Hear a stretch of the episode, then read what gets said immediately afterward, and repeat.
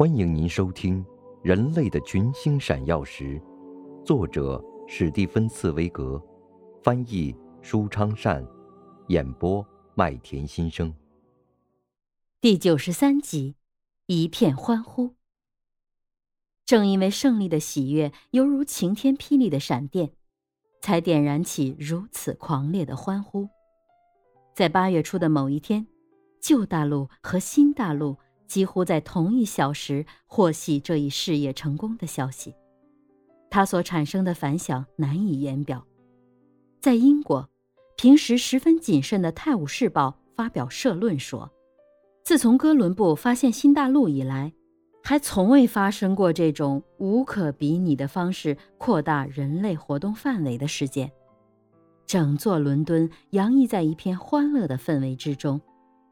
但是，英国的这种自豪的喜悦和美国的狂热的欢呼相比，就不免显得矜持和含蓄。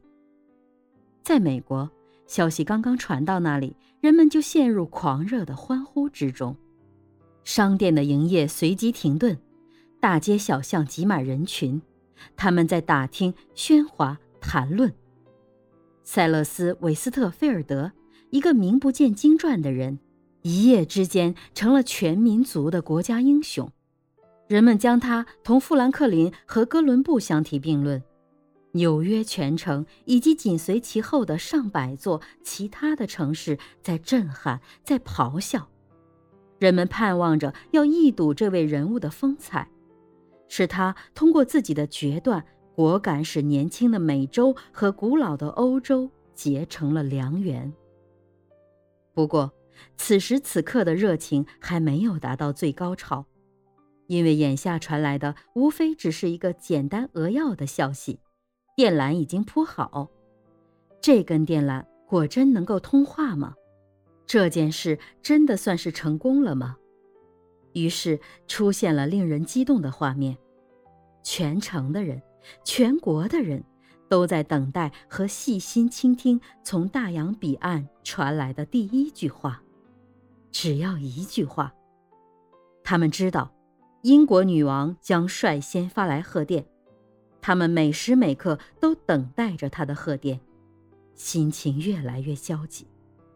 然而，日子还是一天一天的过去，因为从纽约通往纽芬兰的电缆恰恰在此时不幸发生了故障。直到一八五八年八月十六日晚上，维多利亚女王的贺电才传到纽约。这条盼望已久的消息到得太晚了，以致报纸无法进行正式报道，消息只能直接发到各电报局和各编辑部。顷刻之间，人涌如潮，报童们不得不费劲地从喧嚣的人群中挤过去。撕破了衣服，擦破了皮肤。贺电在剧场、在餐厅被宣读，有成千上万的人还不能理解，电报怎么会比那艘最快的船早到好几天？他们纷纷拥到布鲁克林的港口，去迎接那艘在和平时期取得胜利的英雄船“尼亚加拉号”。第二天，即八月十七日。报纸用特大号字的醒目标题欢呼这次胜利，电缆传送成功，人人欣喜若狂，全城轰动，普天同庆的时刻。这的确是史无前例的胜利，因为自从地球开始有种种思想以来，还从未有过这种情况：一个想法能同一时间以自己同样的速度飞越过大洋。为了宣告美国总统已经向英国女王回电，礼炮鸣了一百响。现在再也没有人敢怀疑了。到了晚上，纽约和其他所有的城市都被万家灯火和火炬照得通明，每扇窗户都有亮光。此时此刻，即便是市政大厅的屋顶着了火，也几乎不能妨碍他们的欢乐，因为第二天又有新的庆祝活动。尼亚加拉号到达纽约，塞勒斯·韦斯特菲尔德这位伟大的英雄出现了。在胜利的欢呼中，剩下的电缆被拖着穿过纽约城，全体船员受到了款待。现在，从太平洋到墨西哥湾中的每一座城，每天每日都在重复着这种欢庆的场面，好像每周在第二次庆祝他被发现的节日似的。但是这远远不够，这支独特的庆祝队伍还应该显得更加壮观。要使它成为新大陆迄今见到过最最盛大的队伍。经过两星期的准备。八月三十一日，全城举行了盛大的庆祝活动。这次只是为了一个人——塞勒斯·韦斯特菲尔德。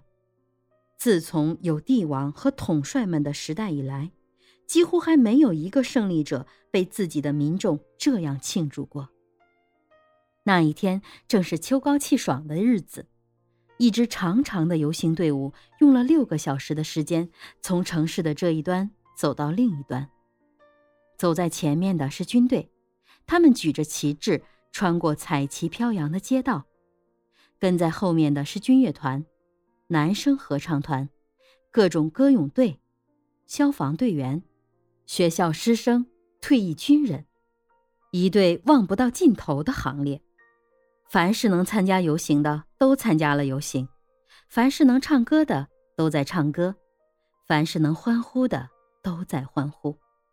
塞勒斯·韦斯特菲尔德像一位凯旋的古代统帅，坐在一辆四驾马车上。